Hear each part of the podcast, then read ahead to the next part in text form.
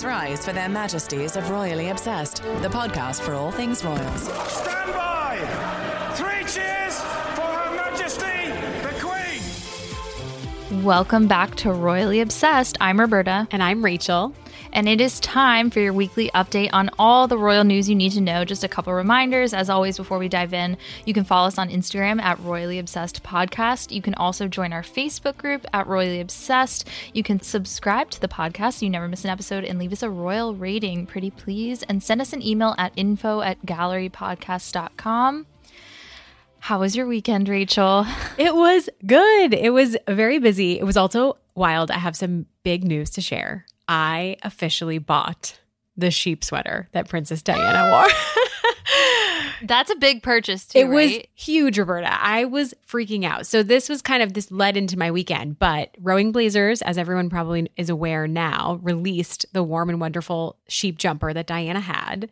I got a tip from Rachel, one of our wonderful Roros, that like, I feel like just the time difference between where she lives and where I live, she pinged Roberta and I, gave me the heads up that it was going on sale. I my whole morning was derailed figuring out how I was going to get this sweater, um, but I got it. At and it one was point, like, your husband had to try and hack the website. Yes, I was like, well, it was password protected, and I was like, when does this go on sale? It's going to sell out in one second, and I was freaking out. And my husband stepped in to try to figure out if he could like decode the password in advance. We ended up not needing to because as soon as we tried, it was on sale. And I just quickly checked the sizing information and bought it. And it is now sold out, I think. But you can actually pre-order it, but it won't arrive till twenty twenty-one. But mine should be here within a few days, actually. So I'm pretty excited about it. It's kind of been like my trajectory of the podcast. I've been talking about it since the first episode. It really was since the first episode, which is kind of wild. But what is the relation to the original sweater? Isn't it the same it's pattern? It's the exact same pattern as when as the one that Diana wore, the one that uh, Sally Muir and Joanna Osborne designed in nineteen seventy-nine. They did a collaboration, which remember they teased on their blog. They were That's like so coming exciting. In fall twenty twenty, but they wrote this in twenty nineteen. I've really been sleuthing this out. So I'm pretty excited. I just keep thinking I'm about how I'm going to so wear it. So happy for you. And it, it's it's your uh, Christmas birthday. I know, Matt, my husband was like, yourself. This is Christmas, because it's like three hundred dollars. It was, he oh was like, this God. Is your birthday. This is Christmas. This is through twenty twenty-one gifts. He was very like, you just checked all those boxes for me. And you're like, I'm putting my foot down. I have to have this. Yeah. I wonder if any other Roros snagged the sweater before it went to yes. pre-order and sold out. Let us know. I would love to oh my hear gosh, send about us your photos story. As it arrives. We can all yeah. talk about it. We can have a separate group.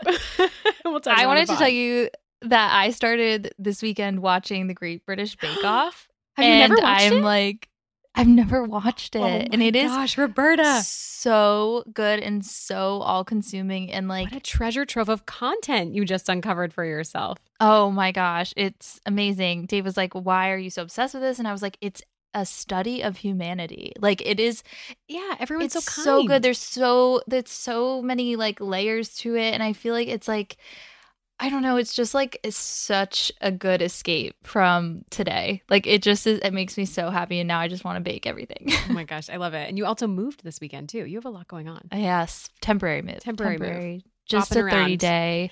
Yeah. thirty-day stay in work. Philadelphia. Yeah. Yeah. So a change of scenery, which is always nice. We're very lucky. Really so. Exciting. Well, guys, we have so much coming up. We have Harry and Meghan's joint podcast debut on Teenager Therapy, which I just want to say the Royals need to do all the podcasts. I just, I love hearing them on podcasts. We'll talk about that. Especially our podcast.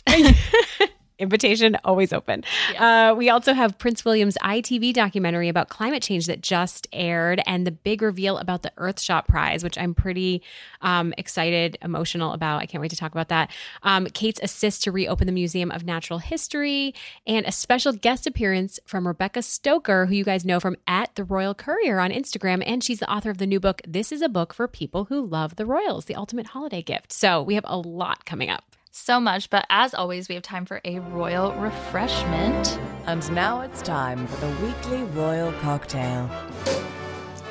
This week, we are sipping whatever is in our fridge. I'm having leftover red from dinner. But I did want to tell you, Rachel, I I found out this really cool drink that might not surprise people, but it surprised me. And it is that you have a little bit of red wine mixed with like one portion red wine to two portions of mineral water. Oh. And it's like a light red wine spritzer, and it tastes amazing. I never really liked mineral water on its own, but with the red wine, it's is mineral water you have to buy at the store, right? Like Pellegrino. Oh, okay. Pel- it's like very so like hoity-toity. Okay, okay. Yeah, it's like very like snobbish. No, not at but all. I mean, I don't buy it for myself, but Dave's parents had mineral water around, so we just had it, and it is so good. And also, it's like not as if you had a couple glasses of red wine dinner and like you feel like you can't do work after or like do a bunch of stuff. Like it, it's just light, and it's it's wonderful for winter because it's red wine. I love it. So, so you, you nursed one of those while prepping for the pod. I love it. I'm feeling exactly. I'm actually just drinking leftover of the Paul Feig gin, the London Dry Gin. It's delicious. I can't get enough. So. And that it bottle. Is. It's really smooth. So pretty. I had some more yeah. this weekend. So pretty. Um, well, while we're sipping, we're going to read a lovely reader email from Monica. She wrote about her surprise engagement. Congratulations, Monica. So she said that she was always a longtime listener of the pod. Um, she has followed the royals since Princess Diana died. She says, her death greatly affected my mother, who got married and had babies nearly the exact same years as Diana. As I've grown up, I've closely followed the royal family, especially Will, Harry, Beatrice, and Eugenie. So, she says, on my way to a weekend mini vacation this past weekend, I ordered a porcelain cup commemorating Bee's wedding to Edo because, one, it's beautiful. Two, we are the same age with red hair, so I'm partial. She says her boyfriend asked me what I was doing, and when I explained, he just chuckled and shook his head. I asked him to give me a break and don't make fun of me. He's fully aware of my love for the royals. In reply, he said, I'm not. It's just funny. That's all, but didn't elaborate. A few short hours later, he proposed. He had chuckled that, of course, the royals were somehow involved in our special day. I attached the ring picture and my best bee look.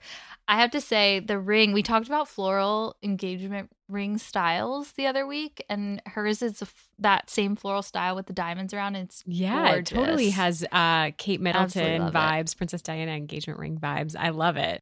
Well, thank you for writing in. We love hearing from you guys, and congratulations. Um, but okay, moving on. This week in royal history. And now, this week in royal history.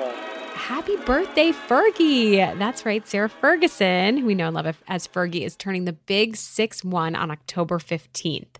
Uh, the Duchess of York was born in nineteen fifty-nine at London Welbeck Hospital, um, but her royal life really began when she married Prince Andrew on July twenty-third, nineteen eighty-six at Westminster Abbey. So even though the pair had crossed paths their whole life, I thought this was interesting, they didn't connect as adults until the royal ascot of nineteen eighty-five. But Diana was actually really pivotal. She was a good friend of Fergie's, obviously, as we know, in recommending that the royal family include her at that event and then encouraged their romance. Uh, I thought that was kind of cool. And then uh, I, I had to that. mention the fact that they got engaged in February of, of the year they got married, nineteen eighty-six, and then they were married by July. So these rapid engagements, you know, they happen so fast. That's even, even shorter, shorter than, than we're used to, yeah. Uh, the pair, you know, Fergie and Andrew welcomed two daughters, Beatrice in nineteen eighty-eight, then Eugenie in nineteen ninety. But in nineteen ninety-two, Fergie and Andrew decided to separate, and the Queen also decided that Fergie would no longer carry out official engagements on behalf of the Crown. It's a really big deal. Um, in nineteen ninety-six, their split became official. They're, they were officially divorced. Um, I thought this was interesting, too, that Fergie apparently received a lump sum settlement of about three million pounds for her divorce. Um, and it seemed low, but I guess according to interviews, Fergie was way more focused on maintaining her relationship with the Queen. So that to her was the ultimate thing that she wanted to leave with intact. Um, of course, you know, there were numerous scandals for Fergie um, that we won't get into, but flash forward to present day when rumors actually are running rampant that Fergie and Andrew are back together. We know that they do live together at the Royal Lodge, and Eugenie, her daughter, has even said, they're the best divorced couple I know. And Fergie told a radio station in twenty-six, we've never really left each other. I just thought all of that was very interesting as we reminisce about looking ahead to Fergie's birthday this week. Uh, but do you think, I don't know, Roberta, do you think that they could get back together? I feel like no, only because of all – I mean, it, I think that them living together and maybe the way that their relationship is set up now is is kind of perfect for them and is working really well for them. I mean, you don't have to be married to yeah. cohabitate with someone and really love them. And I think that that, um, that seems to really – that dynamic just works well, um, especially in light of the Prince Andrew yeah. stuff. I just feel it's like baggage. It's all really icky and that she wouldn't want to get involved yeah. – and not involved, but kind of – I don't know. It just it it wouldn't feel right for him to have a happy celebration right now. It's terrible. As yeah, it wouldn't. Yeah, I don't know. It's just like I feel like she'd want to if anything, distance herself in the public eye, at least from him. Totally, so totally. Yeah, but it, it is interesting. And I mean, what we do know that is that Fergie really has, um, she's back in the Queen's good graces.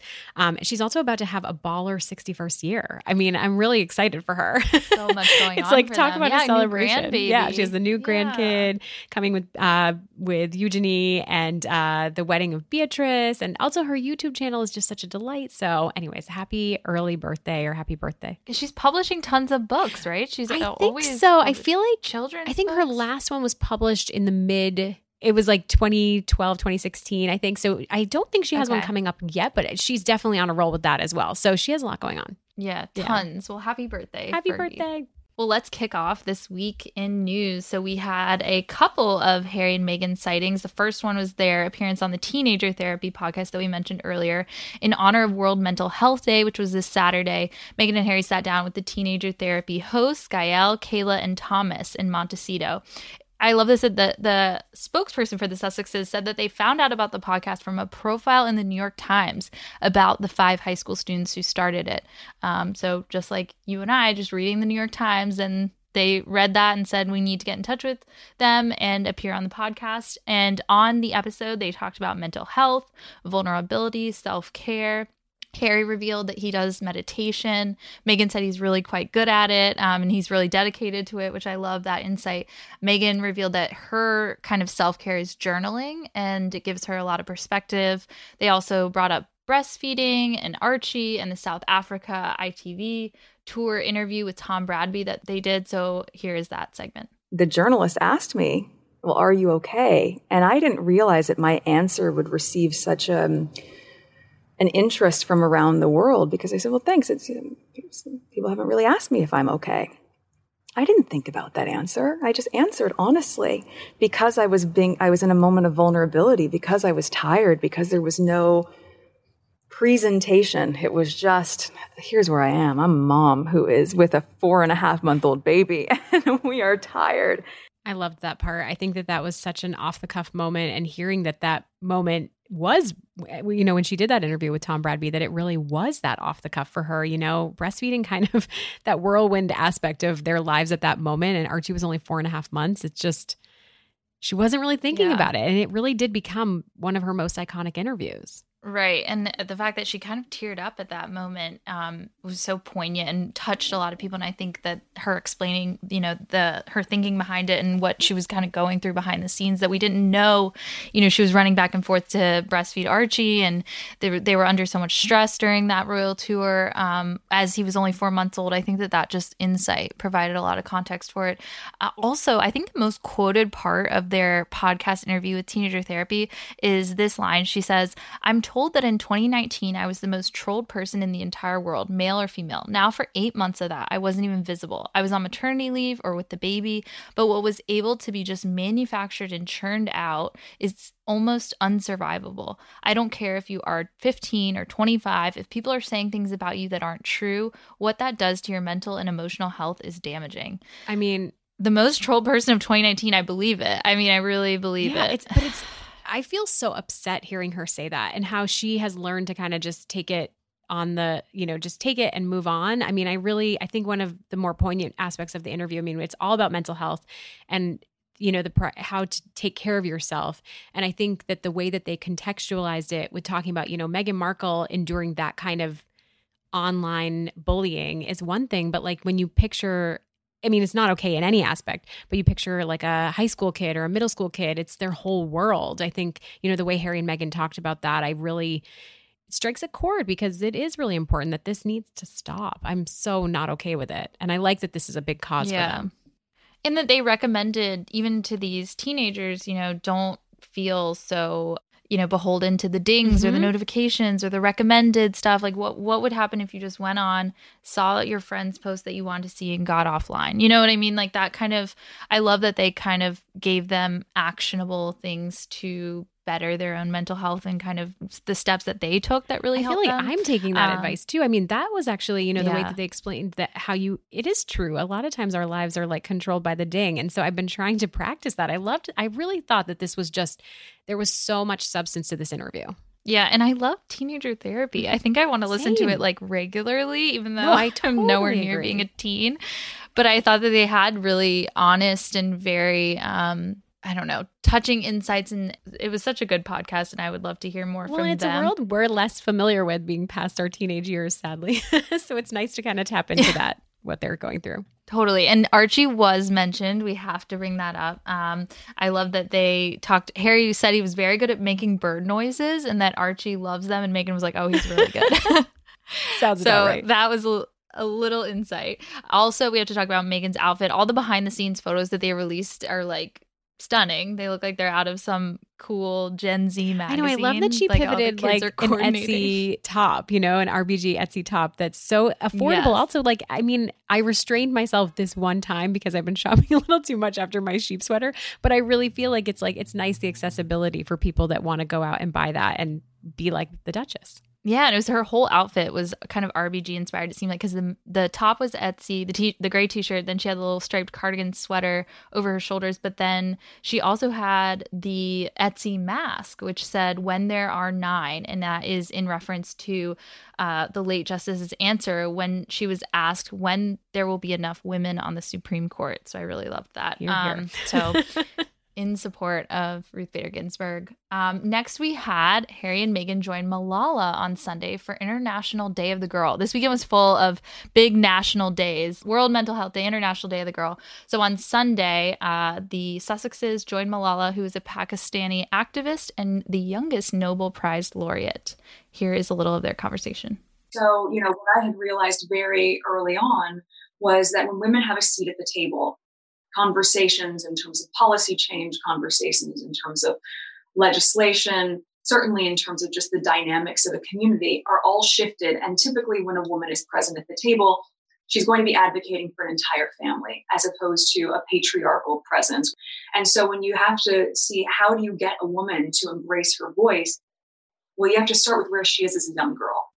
So definitely a different tone of voice for them. You know, they're they're different audiences, I think. And so that kind of changes the way that they sound, both Harry and Meghan. Um, she definitely sounds a little more formal in this and a little more um, inspiring and, and more, you know, she talks more about uh, girls' access to education and has this sort of activism bent to that. Um, whereas the other one was more about vulnerability and mental health and being able to just open up about what you're dealing with. But so it was, both were very, um, wonderful topics that the Sussexes have talked a lot about. We have to get some lighter stuff out of the way first. And it was that glam Meghan is in full force for this talk. We saw her in a, it's a Tux turtleneck bodysuit. I've never heard this brand Tux, but I thought that was cool that it was a bodysuit. Yeah. She had white pants, a brown belt, sleek bun, dark red lip. So I, know, I feel like I'm loved, like I because obviously early in the quarantine I replicated Kate's Zoom fashion. I feel like Meghan is like I just we need to, someone on our team needs to do that. She kicked it up a really notch. Been, yeah. yeah, she really kicked it up. And you're wearing a black turtleneck I now, so I feel homage, like you're channeling yes. her. yes. Yeah. I also love that Archie got brought back up again. Um, he they said they were there. The silver lining of the pandemic is that they were there for a lot of Archie's first. So his first steps, his first run, his first fall. So I thought that was really, I really sweet. Liked kind that of all part. What we're going through. Yeah, because yeah. I think that that is one of the weirder parts. It's like we would normally be in an office for working parents. It's really challenging because you kind of hear about or you're not there for the exact moment of these first. So I liked that they mentioned that because it is a brighter spot of all the, of this time. Definitely. And then we had a double date night. We spotted Harry and Meghan out with Catherine McPhee and David Foster last week. Um, they were at Lucky's Steakhouse, presumably uh, celebrating David and Catherine's announcement that she's pregnant, um, which there's a lot of gossip and um, news around that. Just that the way they rolled out the news is a little bit staged. They had a People magazine exclusive. The photos are, if you haven't seen the photos yet of the People magazine exclusive, Catherine McPhee is carrying her chihuahua in a sling on her body, which is. Just... I was kind of confused by this because they're paparazzi pics, though, right? Or they were, but they were staged, right?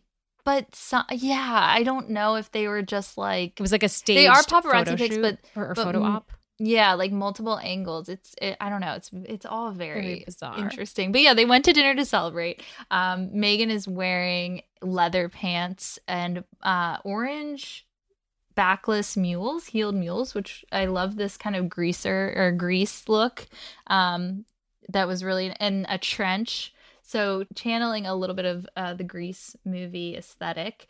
Um, Catherine told Access Hollywood that her seventy-year-old Canadian musician and producer husband has a really, really beautiful relationship with Harry, dubbing them like father and son. So they have gotten really close, and it is so interesting because Meghan and Catherine actually went to the same high school, Immaculate Heart, and starred in musicals together. So they kind of have a history, but also this feels like it came out of nowhere a little bit. I think um, it's so interesting. Yeah, their friendship. I mean, I feel like because I think Catherine is also like a pretty famous Trump supporter, but I don't – I we've gotten some tips about that, but I think that that's – it's just an interesting – relationship that's not that widely reported on, though, which is it it's very interesting. But she has, like, if you if you look up the donations, her donation history, it says that she's given to the Trump campaign, which seems kind of, you know, an exact opposite, I would say, to Meghan's outspoken views and values of, yeah um yeah and values. So fascinating, really interesting, fascinating. That's like fascinating, yeah, yeah. But politics aside, I guess, yeah. Which you can't really say yeah. uh, anymore. Well, anyways, uh, lots of amazing Harry and Meghan news. Uh, but moving on, William kind of was in the spotlight simultaneously this week. I got to say, I have been really emotional about everything that William's been doing. You know, we started off with, you know, at the last episode, we were talking about the uh, the meet and greet they did with David Attenborough, and which led to the new pics of George and Charlotte and Louis. But that also was the perfect segue to, um, to William's documentary, A Planet for Us All, which just debuted on I T V. Um, he's kind of, William's been dipping his toe in the water in terms of documentaries. We had the football and our mental health from earlier this summer. Um, and it's, you know, for anyone that wants to check it out, it's available via Amazon Prime. And I was able to do, um, I T V kind of has a seven day trial, but you can also subscribe to get I T V content, which I'm actually thinking I'm oh, nice. all in yeah. for. Uh, but the, the, basically the subject of the documentary is William is making his case for leaving his children and all of our children a green, clean, sustainable earth. And I'm not quite sure how anyone can argue with that. Uh, but so, you know, it was the perfect kind of precursor to have this documentary come out ahead of the Earthshot Prize, which we're going to talk about next. But I just, I think I just was left feeling incredibly proud of Prince William. Um, it's just such a gargantuan effort that he's taking on. And, and his strategy and his, you know, tactics for solving this are not vague. And I think that that is really, really helpful and productive because I think people are very overwhelmed by the subject of climate change.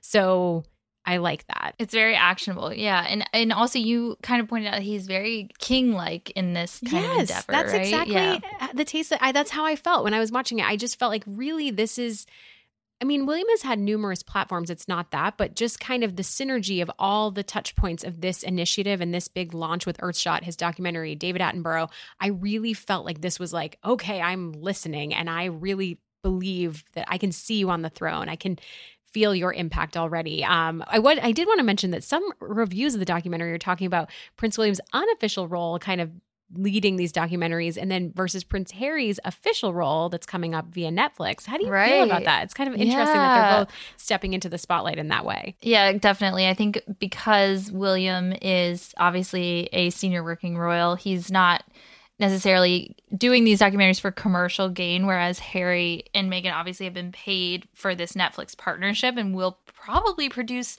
pretty similar, I would think, pretty similar feeling documentaries, yeah. but just with Netflix. So it'll be interesting to see how they compare and kind of, um, you know, what impact they both have.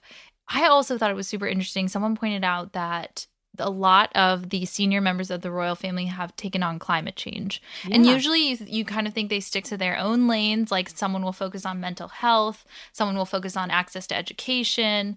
Um, but Prince Charles, Prince William, and Prince Harry with Travelist, they all are really focusing on climate change now. And so I think that the, that's a huge deal that three of the biggest, you know, personas in the royal family have chosen this cause. And so yeah, I think it's so critical. It's the royal family's cause. It's all of our yeah, causes now. So I really like it. I think one of my most favorite moments from the documentary that made me actually laugh out loud was uh, they have a shot, a little uh, moment where William meets a group of kids at All Saints Catholic oh, Primary yeah. School in, in Anfield, and they've created an insect refuge that they call Buckingham. Buckingham Palace. And there's a queen bee that's like this little fuzzy bee. That made me laugh so hard. So cute. I and the didn't the girl uh, in that section, the girl is like, can I ask you a question? A little schoolgirl is like, can I ask you a question in their cute little British accent that I can't do justice to? But um, and he goes, yeah, yeah, yeah, sure. And she goes, is Prince Princess Charlotte as cheeky as Prince yeah. George? And he's like, they're both very cheeky. And I I mean, that William, she was so excited to hear that answer too. I love it. And William is so relatable. I mean, it's like, I hate, you know, relatable is kind of a meh word, but I, I really just feel like he he has so many attributes that his mom had. And it's so nice to see him at length in these types of, you know, moments and causes.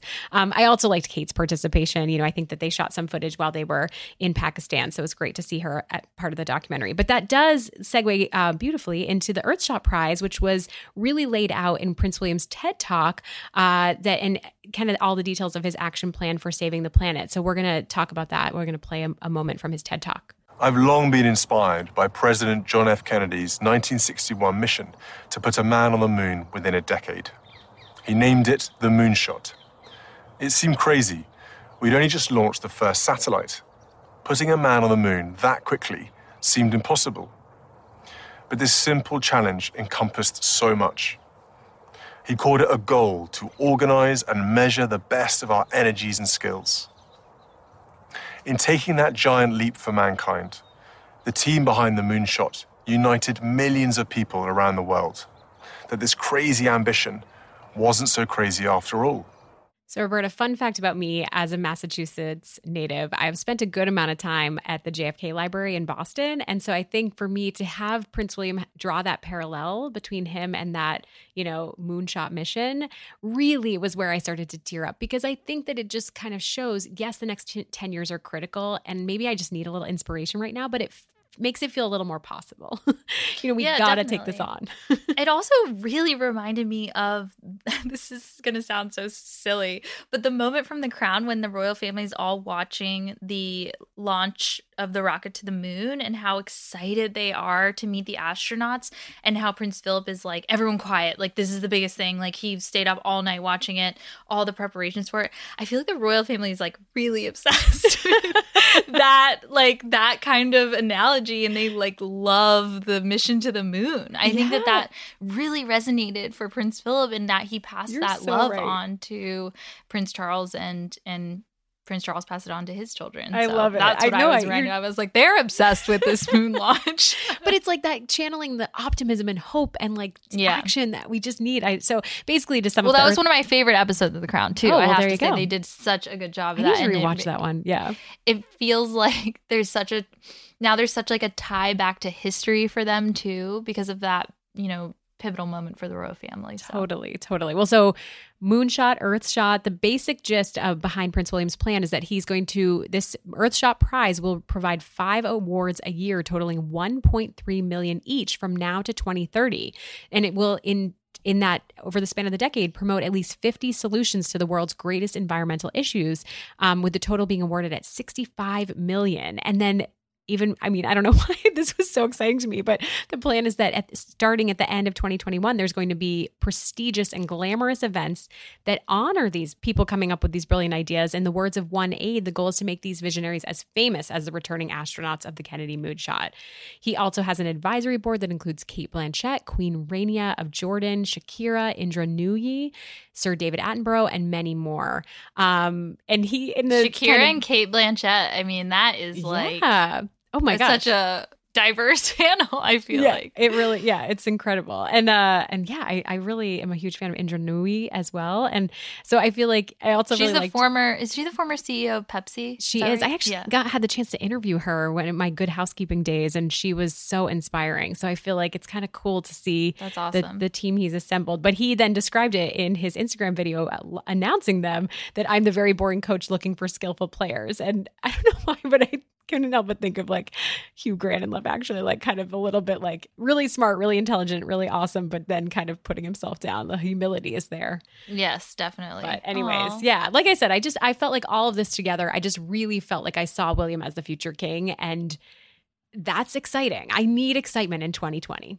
Give it to me. Yes. No, totally. I loved the TED Talk. I really like the oak tree analogy, the acorn as a prop. Um, the fact that he's sitting in the actual tree that he's talking about when he's explaining the Earthshot Prize. It was funny because the camera pans out and he's like actually like sitting like on a branch thing that's kind of coming out from the tree. You thought he was just sitting on the ground or something. So I thought that was really hilarious the way that they set it up. But um, yeah, it does. I feel like when you said that, it rang true that he it's it's kingly of him to take on this massive, massive, um, you know, issue that affects everyone on planet Earth. And I think it'll be exciting to see the award ceremony, the red yeah, carpet. Give even. us a red just, carpet. Yeah, just that in itself, I'm really excited Don't for. Don't you just so. feel like twenty twenty-one, we are all putting so much stock in it. We're just like, okay, like I need like a draft of all the royal things alone that I need to, you know, just to look forward to. I love that they're like, there'll be a huge ceremony in twenty twenty-one. It's like, well, that feels like a little uh, unpredictable still, but okay, they we'll did go say with that. At the end. They said at the very end. So hopefully it's funny that they were explicit in that.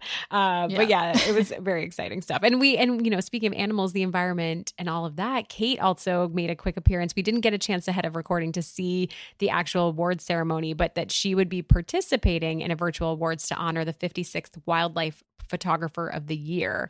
Um, and Kate is back. I mean, I just feel like in, in real life events, for her. Her she has a gorgeous black pantsuit that's Alexander McQueen, and her wedding dress designer, by the way. Yeah. And she just yes. looks phenomenal. And, and looks I, phenomenal. There's a lot of comparisons. I mean, I love the puff sleeve of her jacket, but there's a lot of comparisons to her and Meghan with their, Meghan's black pantsuit. Of course, there's always comparisons, but yeah, um, and Meghan's also was Alexander McQueen, actually. One of them was. Mm-hmm. Um, so I think that's where, and everyone's saying like imitation is the sincerest form of flattery. I totally it's a nice nod um, to Meghan. Yeah, I think so. I mean, definitely would love to see Kate in more pantsuits. We, you and I were talking before about how she she has donned some pantsuits before, um, namely that pink one from this year, the like dusty rose colored one. There was a purple um, skirt and jacket combo. I think it was earlier this year or last year. Um, so she she definitely. But I would love to see Kate in more of these like power suits. I love yeah, a good she, power suit, and even in colors. Well. Like you don't have to do black. Wear like bright. I love bright colored pantsuits. Totally, totally. Hillary. No, I know. I just, I just think overall though, just this entire episode talking about everything that the Sussexes are doing and the Cambridges, uh, it just really feels like, you know, Harry and William didn't have to take all these, you know, it's like they could have gone so many different ways, and I just can't help but think how impressive what they're doing really is, and. Mm-hmm. You know, I just think Diana would be so proud. So totally. And Meghan and Kate, too. I think that they're all so, so busy. The pandemic is not slowing any of them down. Not at all. Um, so I know. And especially like, as we said last week, too, cases surge over in Europe. I think it I mean, they might have to go back to mostly virtual. And it seems like they are pretty much virtual for the time being. But it'll be interesting if there are any royal tours this year. I would assume not. Um, yeah, totally. You know, any major family tours at least. So all right, well now we have should we intro our guest for the yeah, week? Yeah, we are very excited to chat with Rebecca Stoker. So uh here's that conversation. Roros, please join us in giving a warm welcome to Rebecca Stoker, the face behind the popular royal Instagram account at The Royal Courier. She's also the author of the brand new book out this week called This is a Book for People Who Love the Royals, which breaks down all the aspects of everyone's favorite monarchy, from the lines of succession to why the palace guards never, ever smile. Welcome, Rebecca. Thank you so much for having me. I'm super excited. I'm laughing because so as we were setting up, I was literally hearting your picks on The Royal Courier. I love that account. It's such a thrill to have you here and to be holding your book, which is beautiful. Awesome. Thank you. Perfect for the holidays as well. I feel like I need to gift it to so many people. Uh, it's so cute. It's so, so cute. But I wanted to just ask you, because Roberta mentioned it in your intro, why don't the guards at Buckingham Palace ever smile? Well, it's it's uh, it's meant to be, you know, it's a very serious role. And what a lot of people don't know is that the guards at Buckingham Palace are extremely well trained. They are only on that post a certain amount of time. Um, otherwise, they have been, you know, actually soldiers in the military. They've been to Afghanistan, um, Iraq, you know, depending on, on what time period we're talking about. Um, they are extremely well-trained, focused soldiers. And I think a lot of times we think they're just there to be uh, kind of the, the cool guards in the red uniforms. But these are actually very focused, very trained the photo soldiers. Props. Yeah, they're not just yes. decorative. Yes, they're not just decorative. Exactly. So their their goal is to be focused and protect the queen. Uh, they're not there for the photo op, for the smile and that sort of thing. No, that's totally. I, I love that background. I feel like I'm picturing my my trip to Windsor Castle and definitely taking the photo. And now I'm yeah. now I have all this new information. Yeah. It's so the, helpful. The, the tourists trying to get the, the guards to smile. Yes. Yeah, they, it won't happen. It won't happen. So now tell us, where are you uh, working from right now? Where are you joining us from? How is everything going with this wild pandemic that we're all kind of riding out? I am currently in Des Moines, Iowa. That is where I'm from. That's where I live. Um, I have been a teacher all the way up until just this year. I um, started into the business world in September. Um, And so I did get to experience a little bit of the online teaching at the end of the school year because our schools closed down in March, and it, it has been pretty chaotic and, and a real challenge. So to some extent, I really miss teaching, but at the same time, I'm like, oh, right now, that's not really where I want to be. So yeah, yeah, totally. Yeah. We applaud you. Yeah. yeah oh, definitely. Well, thank you so much. Thank you. So I want to ask, Rebecca, where did your obsession with the royals come from? When did it start? Tell us about the background of your love for the royals. I unfortunately, where I actually started to find out about the royals was the day that Princess Diana died. Um, I I saw that on the news and everything. I was about nine years old, and I was like, "Who who's this beautiful woman who passed away? This is so... so tragic." And I wanted to learn more about her. And from there on, it just kept growing and growing. And my mom had a huge passion for the royals. She had watched Charles and Diana get married on T V. She had gotten up super duper early for that. And uh, we had always said we would watch whoever William married, we would wake up early and watch him get married. And so we were up at four to watch William and Kate get married. And um, it's just kind of been an obsession ever since I was a kid. And I think it goes back to every little girl. The princesses are fascinating. The tiaras, um, all the of that tiaras, stuff. And right? So, yeah, exactly. Yeah. The sparkle, the bling, everything. And so it started back then, and it's continued well into adulthood. I never let that go. So, aww. When did you launch so your Instagram account? I launched it about exactly three years ago.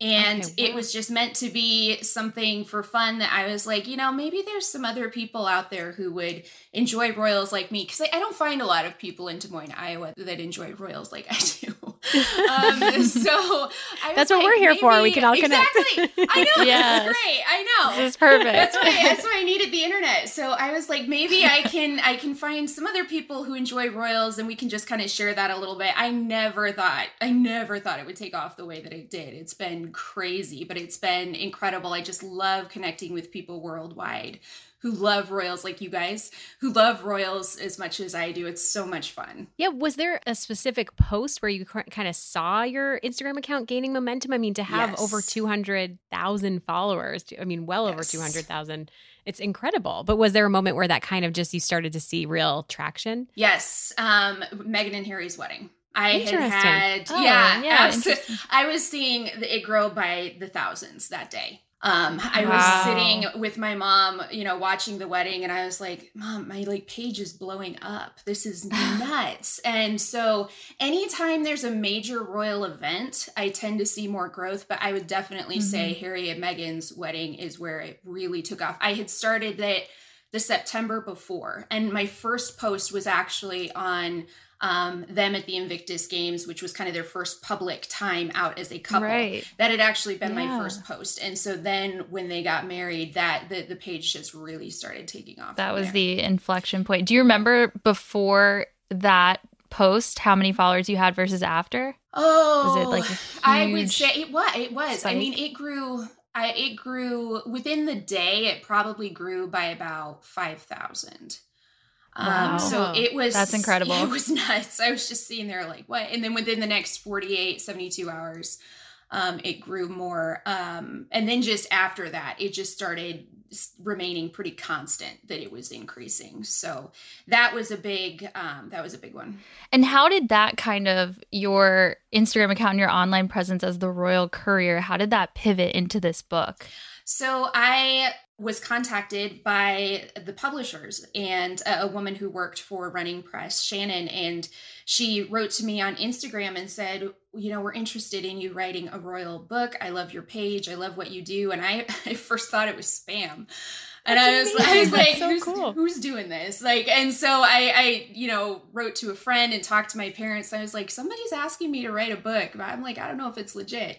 And they were like, well, this this publishing company is certainly legit and whatever, so look into it. And uh, and so we started chatting back and forth and had, you know, phone call and everything. And she, you know, told me kind of in general what they were looking for. And it was something that I had always thought was kind of missing in the royal book market. So I was super excited to do it. And yeah, it was just, it, it went from there. Yeah. How would you kind of um, describe the book to our listeners for people that don't have it in hand yet? You know, what can you expect from the book?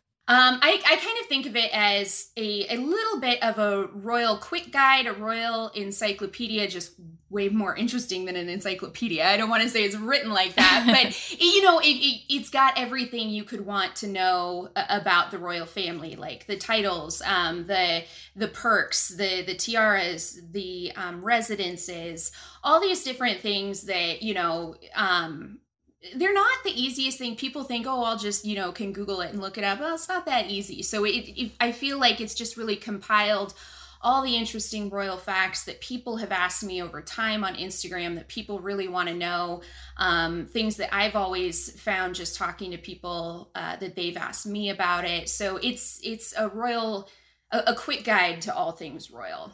I definitely feel like it's something I'm going to keep by my side for every recording.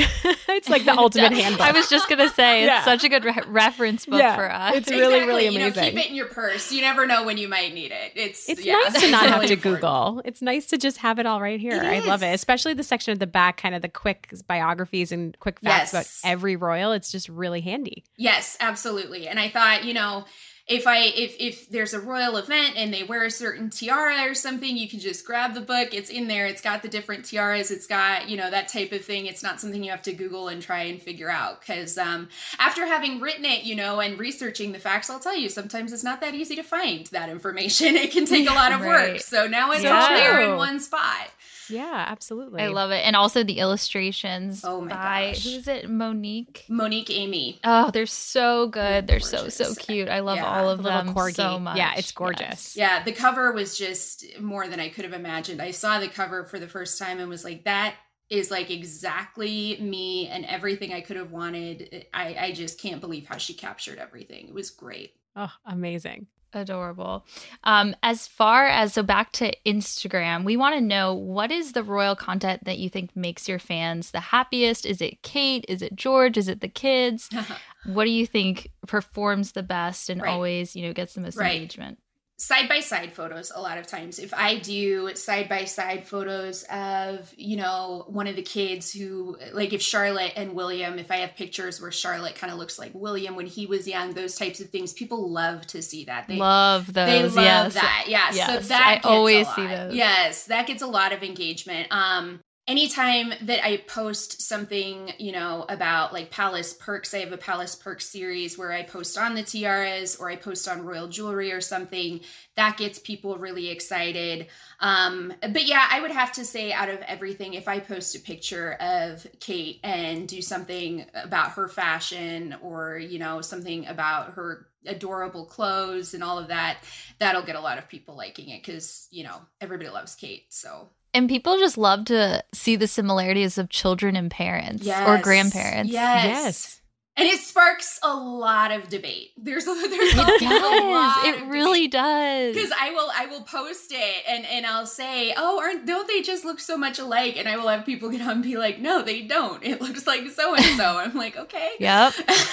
yeah. Everyone has an opinion yes. about who Charlotte looks like, or it's yes, it's, it's absolutely. always crazy. It's funny. Yeah. You know, we talked about Harry and Meghan and sort of their wedding being really an iconic moment, but you actually stopped covering Harry and Meghan Um, mm-hmm. as soon as they made their last official appearance for Commonwealth Day in the U K mm-hmm. in March. Was that a hard decision to make? What was the response to that? Or has there been any response? Yeah, it, it was a hard decision. Um, I didn't, I told everybody, I said, I'm not going to fully stop coverage mm-hmm. because still, I mean, I, I I cover like Zara Tindall, the Queen's granddaughter, for example. She's, you know, not technically royal as far as a title or anything. Mm-hmm. So I said they will still appear on my page, but because they specifically, Harry and Meghan, asked for privacy, they wanted to be more private individuals. Um, I said, since it is a page for the royals and they clearly have made the decision that they'd kind of like to step away from that, I just think it's important to respect that. And overall, I got, you know, overwhelming support for that. Um, you know, people saying thank you for respecting what they what they wanted and all of that. So yeah, it's hard um, because, you know, to some extent, it's hard to see anybody kind of go in that way and and whatever. But I just thought it was important that if that's what they want, we're going to go with it. Yeah. Do you think that you'll see they'll pop up a little bit more as they start to make more and more official appearances, or you think for now they'll kind of be treated like a Zara Tindall? Yeah, for now, yeah, we'll see where it goes. It's so it's, it's always been so flexible. Hard, yeah, and with COVID. You don't see them as much as you expected or whatever. So, you know, what I said from the beginning was if there is a major event that they attend or something, um, I'm totally happy to cover that, you know, and whatever. Uh, but I expected there to be more major events. I know, right? Yeah. same, same. So it's kind of just been like, okay, well, whatever. Um, but yeah, I just, you know, I was like, respect their privacy and just keep the page more, more focused on the royals in that way. So absolutely. And with how much the Cambridges are doing, even in like lockdown and quarantine yes. and all of that, it's a full-time job it on its own. Yeah, absolutely, it is. Yes. Yeah, there's no Rachel and I fully understand where you're going. Yes. Yeah, there's a lot, a you lot. Would. Yes, yes, yes, yes, for sure. Just Always. Being at home and, and recording, I mean, it is still a huge amount of work. So huge undertaking. Yeah. Amazing. All right. All well, that. We want to shift over to this speed round that we kind of told you about, where we want to kind of get your take on a lot of fun uh, royal details. You're definitely an in-the-know person, so we want your okay. take. Uh, so the okay. first question is, who was your favorite royal wedding? um It's a toss-up between um, William and Kate because it has so many special memories um, of being there with my mom and watching that so early in the morning. We had waited for that for years, and we still watch it. We have it on D V D. We still watch it from time to time, um, which is really, which is really funny. I'm like, we're so nerdy, Mom. Um, but it's, no, it's, I think that that's really a great way to spend the pandemic. Yeah, yes. I know. Um, but I also absolutely loved Princess Eugenie's wedding. Um, her dress, her tiara, the kids, seeing George and Charlotte, um, that I just thought was beautiful. And and so it's a little bit of a toss-up. Um, I think I loved William and Kate's because I just love William and Kate and I, you know, the memories and everything. But Eugenie's, I think as far as just my style and taste and everything I would have wanted, I think hers was my favorite. And it was just her anniversary. Yes. This, was it this week? Yeah, it was. Yes. Yep. And that we... Rachel and I talked um, on last week on the podcast about that Zach Posen dress that she oh wore, gosh. Which was just breathtaking. breathtaking. So I yeah. totally agree.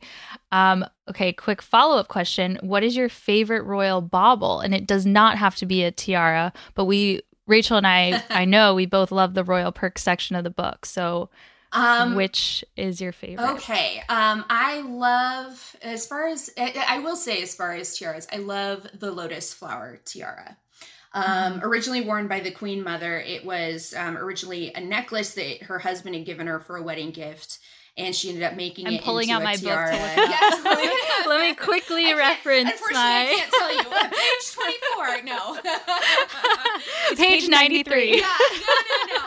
Um, but it should, it, oh, it's in there. The lotus flower tiara. Um, I love that one. It was worn by Princess Margaret for many years. And then Kate has actually worn it.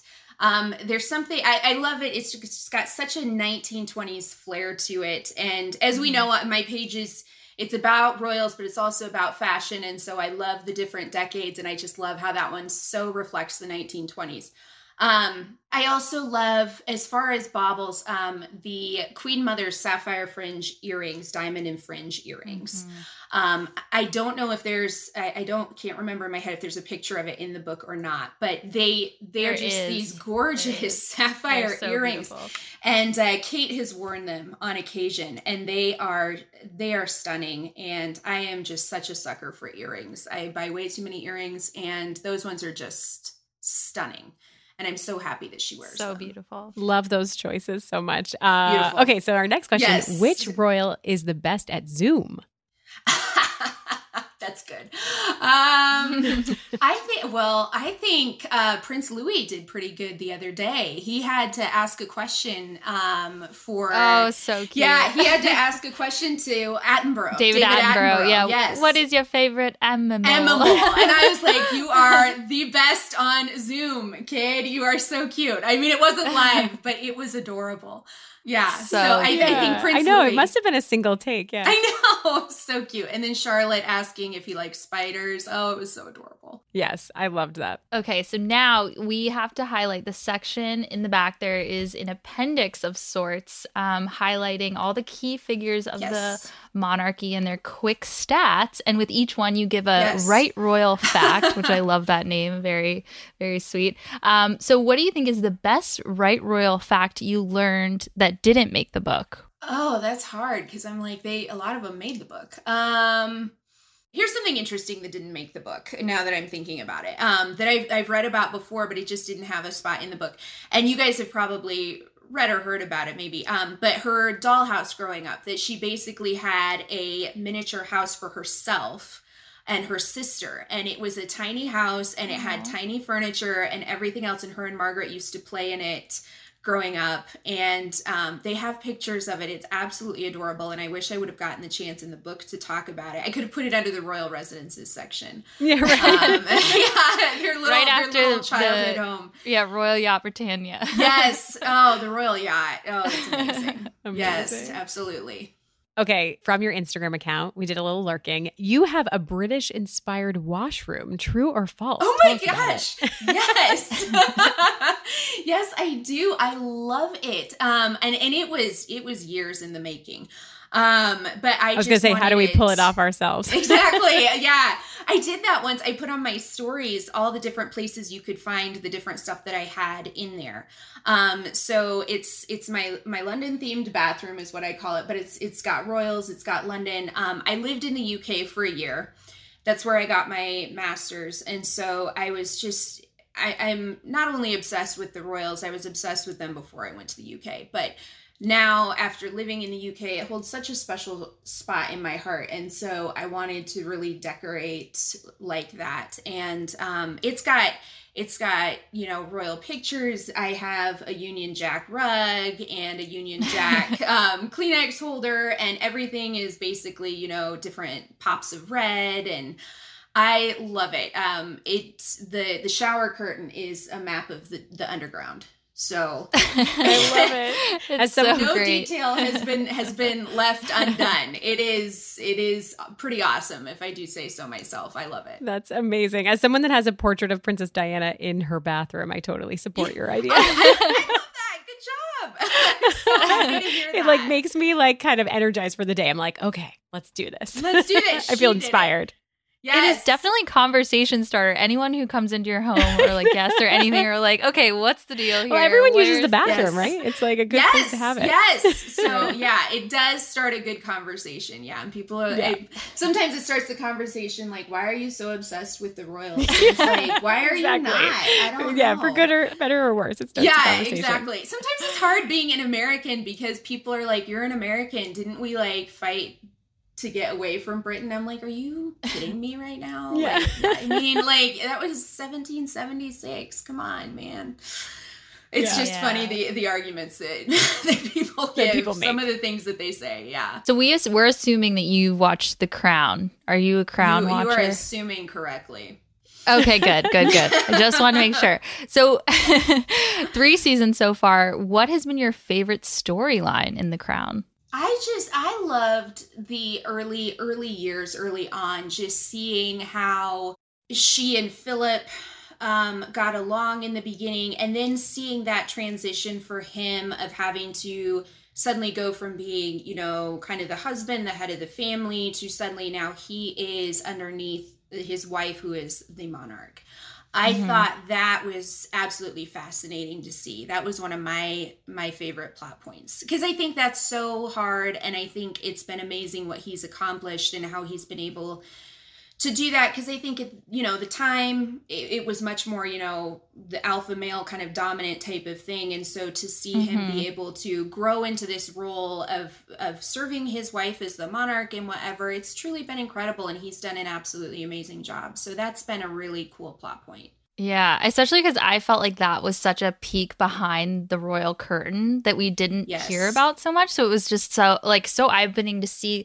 Like, you kind of would have assumed that that interaction had taken place with between them, but to see it on screen and to see it all, you know, laid out for you, yes. it was just it was so interesting. And so I just yeah. Totally yeah, loves yeah. the drama oh, of that. The first yeah. season was so good. Yeah. yeah. So, so good. I'm excited for season four. Oh, me too. To see Diana and everything and the wedding, that's going to be so awesome. Well, okay. So final question. We ask all of our guests this. Which royal, living or dead, do you identify with the most and why? I think I think Zara a lot. Interesting. Um, I think Zara Tindall. Yeah, because she just... She seems to really value her family a lot. She, um, I just admire how she gets along with everybody in the family. It doesn't matter who it is. Everybody seems to love Zara, is mm-hmm. close to Zara. She's just somebody I really would like to emulate and be like. She doesn't seem to, you know, have any problems with anybody. She's just always happy. She is, you know, um, she just seems like like she would just be a ton of fun to hang totally. out with, and she's accomplished so much. She got a silver medal in the Olympics, and yeah. I just so I don't know. I, I hope I identify with her, but more than anything, I'd, I'd, I'd like to be like her. So That's, I guess we all aspire kind of to be like Zara. Yes, yeah. I think it's kind of a mixed question there, but yeah, Zara. Totally. Oh, I feel like that's, that's a great I, answer. I love that answer. Oh my gosh. Well, yeah. Rebecca, thank you so much for joining the podcast. It's such a treat to thank talk you to you. And so we really much. hope that everyone, this is a book for people who love the Royals, available this week. So you need to get it. It's the best holiday gift. And follow Rebecca at The Royal Courier on Instagram. Thank you Thank guys you, so Rebecca. much for having me. I just I just so appreciate it. Thank you for the opportunity. And now, before we adjourn the Royal Pod, here are highs and lows. It's time for the Royal Highs and Lows. My low this week is Harry is headed back to the U K for, quote, a tough talk with the Queen. So multiple reports are saying that Prince Harry will soon return to the U K in the coming weeks to have a conversation with the Queen, and some are wondering whether it's about his visa status, um, which gets a little complicated, and there's all these like diplomatic terms and things for it. But either that or perhaps their political, uh, you know, calls to action that they've Um, a lot of people have been, or at least a lot of people on Twitter have kind of been talking about, um, been bringing up. And there was, I think, a representative that wrote like a letter about Harry and Meghan and how they shouldn't have titles and all of this and whatever. So this all comes because I think the main report was that the staff were told to prepare Frogmore Cottage for his arrival. Um, but a royal biographer, Penny Junior, told The Mirror, Harry and Meghan have burnt some significant bridges that may be beyond repair right now. It doesn't seem to bother them. And I can't see Meghan ever wanting a way back. I don't think I can see them wanting a way back, but not because of bridges burned, but just because they have so much freedom now with, you know, and, and monetarily and otherwise. So I think that, you know, I definitely think their one year review won't be a question of whether they would return or not. It seems they're very happy with their current life, um, but it'll be interesting to see how yeah, Harry's visit goes. What is that conversation going to be? Yeah. Yeah. Totally. Yeah. Oh my gosh. Well, my low is kind of a quirky low. uh, apparently, Princess Beatrice sliced Ed Sheeran's face with a sword at a party at the Royal Lodge circa twenty sixteen. I had to like include all those details. Very so weird. Random. Right? Yeah. I was like, huh, when I read this. Uh, but stitches were required for Ed, and apparently Beatrice never followed up with Sheeran, according to his manager, Stuart Camp. And Stuart is pretty pissed about it. He shared really? that on the Straight Up podcast and said that I, I guess there was like a whole different story that was concocted, and it never was meant to be revealed that it was Princess Beatrice, but it was, and she was maybe drunk, waving the sword around, trying to knight another partygoer. I don't really know. I think it's a low. It's weird. Everyone lied about it. It's just, oh, it's a quirky low. I'm calling it a quirky low. It's also like the most unrelatable. Like, who else besides the royals have swords that they wave around at parties? Like, this is like, you know. Oh, it does sound incredibly unsafe, too. Yeah. Drinking and sword holding. No. Uh, my high this week is there's a new Crown teaser. Netflix released a chilling new trailer for The Crown. Season four is out November fifteenth, which when our episode airs will be one month away, and I'm so excited. The narrator is, it's very kind of eerie, the trailer. It gives me... Um, you know, it's it's gives me pause because it's super dark. And the narrator kind of sounds like an archbishop officiating a wedding. Perhaps it's the one from Charles and Diana's wedding day in the show. But he says, here's the stuff of which fairy tales are made. A prince and princess on their wedding day. But fairy tales usually end at this point with the simple phrase, they lived happily ever after. And then he says, our faith sees the wedding day not as the place of arrival, but the place where the adventure really begins. And it's all dark and spooky, and everyone's out to get Diana, and it's really scary, and I'm really excited. And I also think Gillian Anderson is going to win an award as Margaret Thatcher. Because I can't I, take my eyes off her in that trailer. Just totally the costume, agree. Makeup, hair, everything. It's like she she's oh, she's so good. I'm so excited. Ugh, more entertainment for me. My high of the week is that Spencer, the drama by Pablo Larraín, is still on and filming. We found out this week is set to begin in January twenty twenty-one.